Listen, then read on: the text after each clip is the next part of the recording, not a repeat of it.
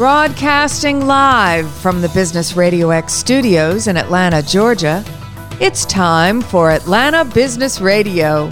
Brought to you by OnPay, Atlanta's new standard in payroll. Now, here's your host. Lee Kantor here another episode of Atlanta Business Radio, and these are my very favorite episodes, the, the GSU ENI radio episodes. And today on the show, we have Amir Helmi, and he is with Health Appy Tech LLC. Welcome, Amir. Thank you, Lee. Thank you for having me. Well, I'm excited to learn what you're up to. Tell us about Health Appy Tech. How are you serving folks? Yeah, absolutely. We are a health tech company. We produce, we make software. Specifically, our mission is to create software that helps families with neurological diseases or families with an individual with neurological diseases. More specifically, right now, we are focused on the epilepsy community. So we develop family centered software that helps epilepsy families, you know, live safely and get peace of mind by managing their loved one's epilepsy effectively. So, what was the genesis of the idea? How did you get started in this kind of direction? Yeah, absolutely. I mean, I'm now graduated from college, but the story actually goes way back to when I was in high school. And I had a classmate who had epilepsy. And I could see like how they were trying to, how they struggled to, you know, stay safe and manage their epilepsy on a day to day basis with their family. And when the science fair rolled around for, for the um, high school, I, I, you know, was into programming at the time, you know, just basic mobile apps like car racing games, things of that nature. So I knew how to use the sensors in the phone.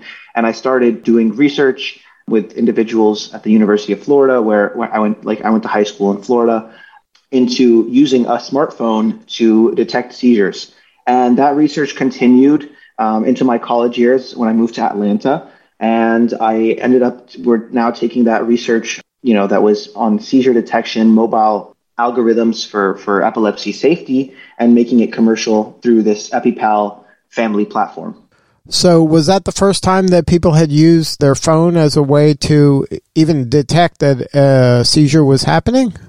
So, there is a, quite a few, you know, there's been a lot of research done on seizure detection actually. However, most of the, the research that is done involves, you know, specific devices, um, you know, custom wearables. And so those can be, you know, like the a very common one is the Empatica Embrace Watch. Those are hundreds and hundreds of dollars, and um, they also require a really expensive monthly subscription. And their accuracy is, you know, kind of very it, it varies depending on the, the individual with epilepsy if it works for them or not. And so by being a software only solution, you know, we actually wanted to purposefully stay away from any hardware so that we could also, you know, provide something that's affordable and accessible to many individuals in the epilepsy community. Also, specifically, families that are in underrepresented communities that have a loved one living with epilepsy. Sometimes they can't afford um, those very expensive, you know, monitoring devices. So we are we were the first ones to develop a mobile algorithm for seizure detection, software only using a phone or ubiquitous smartwatch, and we've continued to refine it throughout the years. So you're kind of leaning on the technology and the accelerometer of the phone? Yeah. So, I mean, over the years, even just doing research in this space, we've seen everyday smartphones and everyday wearable devices become more and more capable. So, you know, back in back when I when we first started this research, we were just using the accelerometer sensor in the phone, and then you know, then we added the gyroscope, and now you can start also incorporating other modalities like heart rate from uh, an everyday wearable smartwatch if someone has that. And then also you can look at different, there's activity recognition APIs that, you know, Google and Apple have come up with. So you can put them in sequences alongside these accelerometer readings and these other sensor readings like heart rate readings and have a pretty good algorithm at, you know, trying to classify whether this is an emergency event with high probability or not. So yes, originally it was just an accelerometer sensor in the phone, and that's like the, the core of the algorithm, but we also added other modalities through our iterations. And so it's relying primarily on the phone or the watch device. Does it also like kind of pair, like if they have a Fitbit or a Whoop or one of those more robust kind of fitness trackers? Uh, right now, we don't have the capability. Like we, we haven't, you know, we're not compatible with those devices that you mentioned. It's, you know, the everyday, the Wear OS for Google. And then now we're developing also the iOS and the Apple Watch version as well. But I think a lot of these devices are going to be on similar operating systems soon. So we should be able to be compatible with them. But yeah, it does depend. Like the, either the phone has to be on you or your watch has to be on your wrist or both. The algorithm will work in terms of detecting a dangerous epilepsy event. Now, what stage are you at right now? Do you is this out in the wild yet? Do you have beta folks testing yes. this? So, what's interesting is we actually took the algorithm that I've been discussing for a while now and we put it in an application that we put live on the Google Play Store. It's called EpiPal. And it's a patient facing version of the application. So, individuals with epilepsy would download it. Uh, we would t- detect their seizures, help them, you know, have a digital journal for their events, which is really important when they um, go to see their care provider, doctor for improved treatment. We would help them with their medications, give them analytics, all these kinds of things. And that application got actually over 10,000 downloads and it's rated over four stars in the Google Play Store. And it's been there for a year or so.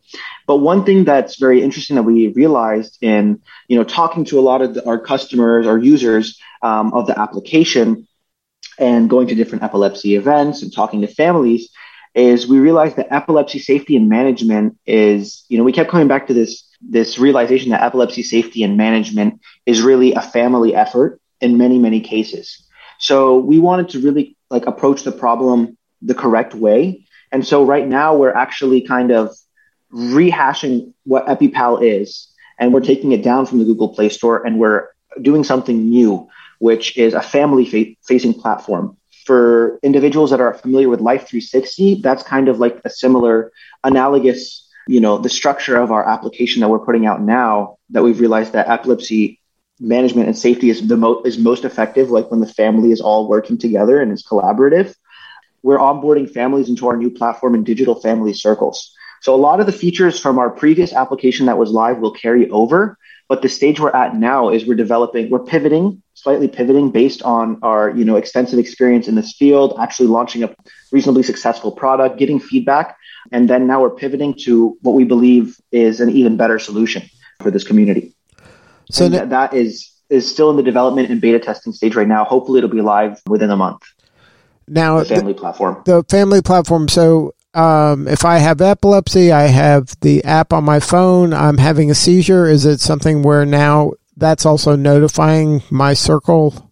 Yeah, absolutely. So um, there's a couple of benefits from like having, you know, this family circle, digital family circle onboarded. So let's say like you're an individual in high school, like my old classmate who has epilepsy and you know your family yes of course like if there's a, if a seizure is detected your family will be notified not only that, based on the cycles and patterns of an individual's particularly particular epilepsy, we can also predict seizures a little bit beforehand with some new research that's come out. Um, you know, we can kind of raise like a yellow or orange flag if you know certain indicators match up for for a potential seizure that's going to happen. So there's prediction and detection, and then there's other safety features as well that you know aren't family involved. So a family can passively, if an individual with epilepsy allows for it, you know, they can passively check on or monitor the, the individual with epilepsy without bothering them with a passive check-in. And also every day, you know, management becomes collaborative with the family platform. So there's a shared journal, you know, which is really, really important when it comes to epilepsy, sharing a, a regular journal of what's happening, how you're feeling, your medications, your auras before a seizure, your epilepsy events, um, with your doctor, that has become collaborative. So a patient with epilepsy can input their information, but also that information can be supplemented from those closest to them that really have, you know, a sharp eye on what's happening with their loved one's epilepsy. They can supplement information. They can take videos of seizures and upload it as well. The thing with epilepsy is oftentimes during seizure events, um, because it's a brain related, you know, disease, is individuals will forget exactly what happened or how long an epilepsy event lasted or if they took their medication or not. They can be very hazy coming out of a, a like after a seizure, the state after a seizure. So, um, you know, having a platform that gently reminds the family to input really important information helps put all the pieces of the puzzle together later when like a shared journal is shared with a doctor, for instance. Medications has also become a collaborative family thing where family can remind gently or monitor, you know, from a distance the medication adherence over time. So if you know there's an adolescent with epilepsy who's slowly gaining their independence and living a free life, the family can have the peace of mind, you know, as they monitor the manage and manage help manage the epilepsy from a distance digitally, and also they have all those safety features, um, so they know if an emergency uh, event, seizure event, is going to happen beforehand or during a seizure event, and then also their loved one can have the independence that they need and want um, while also staying safe. Now, do you have any advice for other founders? It's a it's fantastic that you've gotten an idea off the ground out of your head into the real world and then you you know you were running with it. And then even though it was successful you kind of paused and reevaluated and decided to then kind of you know, pause that and then go a different direction. Can you share some advice for other founders when it comes to doing that type of a pivot? You know, a lot of folks who are on a path and are getting any kind of hint of success are kind of always doubling down on that. But you chose to kind of reevaluate at that point and, and then chose a different path. Can you talk about that, how that decision was made and, and how you kind of looked at the trade offs of, of going a new way? Um, yeah, absolutely. I mean, uh, for, first, the first thing I would say that was effective for us, and you know, obviously we're still kind of early on in our company, so hopefully, you know, the pivot pays off, and, and, and we end up making a really good impact in the epilepsy space and then the health tech and neurological disease space in general. But uh, the the thing that really made things clear for us was talking to individual our, our, our customers, talking to individuals and families with epilepsy. Um, you know, going to getting getting as this like getting out of the building, whether that's virtually, um, you know, reaching out to people, everyone that would email us with an issue, we would ask to, um, you know, chat with them about their experience using the, the application. Um, we would do a lot of customer discovery even after our product was live. Um, and we would, we also saw, you know, um, for us, we kept a, a, a, good eye for software. What's something that's super important is retention. So we kept a, um, you know our eye on the retention, and we saw that that while the retention was okay and good, we felt that it could be better. So we felt like a, a key piece of the you know understanding our customer was missing. So we made an active effort to get out there and, and, and talk to everyone that we could. We went to epilepsy um, events um, here in Atlanta. Um, and, and we just talked to families and individuals with epilepsy, and it just, you know, uh, kind of became really clear um, the approach that we needed to take. And um, furthermore, what helped also solidify this, um, you know, pivot was being validated by the not only just talking to the customers and um, you know, coming up with with the idea for for taking this new direction on our own and then just going for it. But we were also validated by, um, you know, into some of the our close um, testers previously. They really liked this this idea, and also professional foundations like the Epilepsy Foundation, um, you know, awarded us an, like an innovation award this year for the idea behind this pivot. So all the validation that came from the customers, you know, really trying to discover the truth um, about uh, individuals and families with epilepsy, becoming obsessed with that, um, you know, really shed a light on a lot of insights and, and, and angles that we weren't uh, didn't know before. And then the validation from the professional foundation um, just you know kind of uh, hammered it home that this is what we need to do. And uh, now we're pivoting and, and we're all in on this new direction, and, and we'll see how it goes. Now, can you talk a little bit about your um, experience with Main Street. How has that been? What uh, inspired you to apply for that, and what have you gotten out of it? Yeah, absolutely. So, um, I, my my involvement with Main Street actually started with my brother, who's my co-founder and uh, a student at GSU, and he became aware of the Main Street program, and it just seemed like a really good opportunity um, to you know mingle with other really great entrepreneurs and kind of at the same time that we applied for the Main Street program was when we started to um, think of this pivot. And so, kind of building from the ground up, um, we we got a lot of benefit from the mentors that were in the Main Street program. I think you know um, th- that was that's the biggest that's the biggest thing. What I was really impressed with the Main Street program is the quality um, of the mentors that are there. um, uh, you know, from MK who's leading it and, and his, you know, really no nonsense, uh, straightforward advice um, that gets things moving quickly to David Eckhoff and other people that have come and talked at the Main Street program and closely worked with us. Um, you know, they're seasoned vets at entrepreneurship and they take things uh, from the, you know, bottom up. They, um, you know, they really lay down, I think, a solid groundwork for, for, for building um, a successful MVP in business.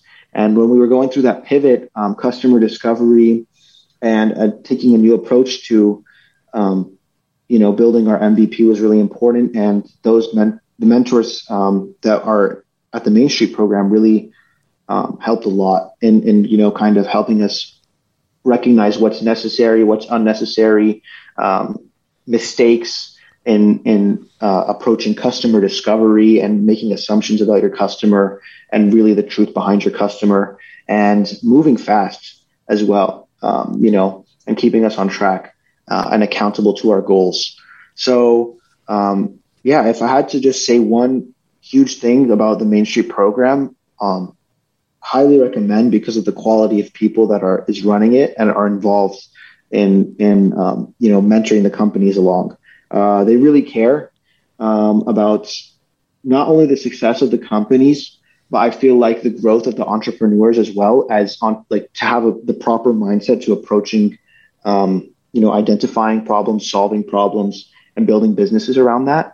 Um, so I, I, would say a lot of the seminars and, and, advice that we've gotten from the Main Street program is really invaluable, not only for the startup that we're currently doing, but for myself and my co-founder, my brother, as um, you know, young individuals who who want to be entrepreneurs long term. So, what do you need more of? How can we help? Um, yeah, absolutely. Uh, at this at this point in time, right now, we're kind of looking for. I mean, uh, we're we're beta testing in the epilepsy um, space. So, if there's families out there that are listening to this, perhaps that have epilepsy, um, please reach out, and uh, we would love to talk to you, um, and and and have you you know onboard onto the platform a little bit early. Um, you know, any feedback and advice that we can get from even ex- if you don't have epilepsy, but if you're you know an expert in UI or UX, you know, it'll, it'll really help the, the community as a whole going forward. Um, also partnerships and, um, you know, investment. We're looking to raise money soon, probably in the next in coming months. Um, we have some non-dilutive funding and grants right now. Um, and, and so with that leverage, we think that raising around may be strategic soon. Um, and then partnerships as well. So other individuals that have run successful health tech companies, if they have advice, um, people that have been through the FDA regulatory process as well, um, or done work with pharmaceutical companies. Um, because at the end of the day, also uh, a lot of the data that we collect um, on our platform is um, really useful um, to clinical trials and the validation or efficacy of certain drugs for epilepsy, because that's how epilepsy is managed. So yeah, partnerships in that in that regard, people that have, have are in the pharma space or have worked with pharma before gone through the FDA regulatory process. Um, you know, if they would reach out with their input, advice, and guidance, that would be hugely helpful. So, if somebody wants to learn more, connect with you or somebody on the team, is there a website or a best way to get a hold of you?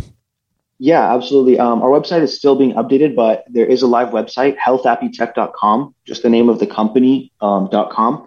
And also uh, on LinkedIn, um, you know, you can connect with me directly. Um, and my you know corporate email uh, as well is just my name at healthappytech.com. Feel free to reach out. Good stuff. Well, Amir, congratulations on all the success and the momentum. Um, you're doing important work, and we appreciate you. Appreciate you, Lee. Thank you for having me on and uh, for for uh, encouraging us along our, our journey as well. All right, this is Lee Kantor. We'll see you all next time on GSU ENI Radio.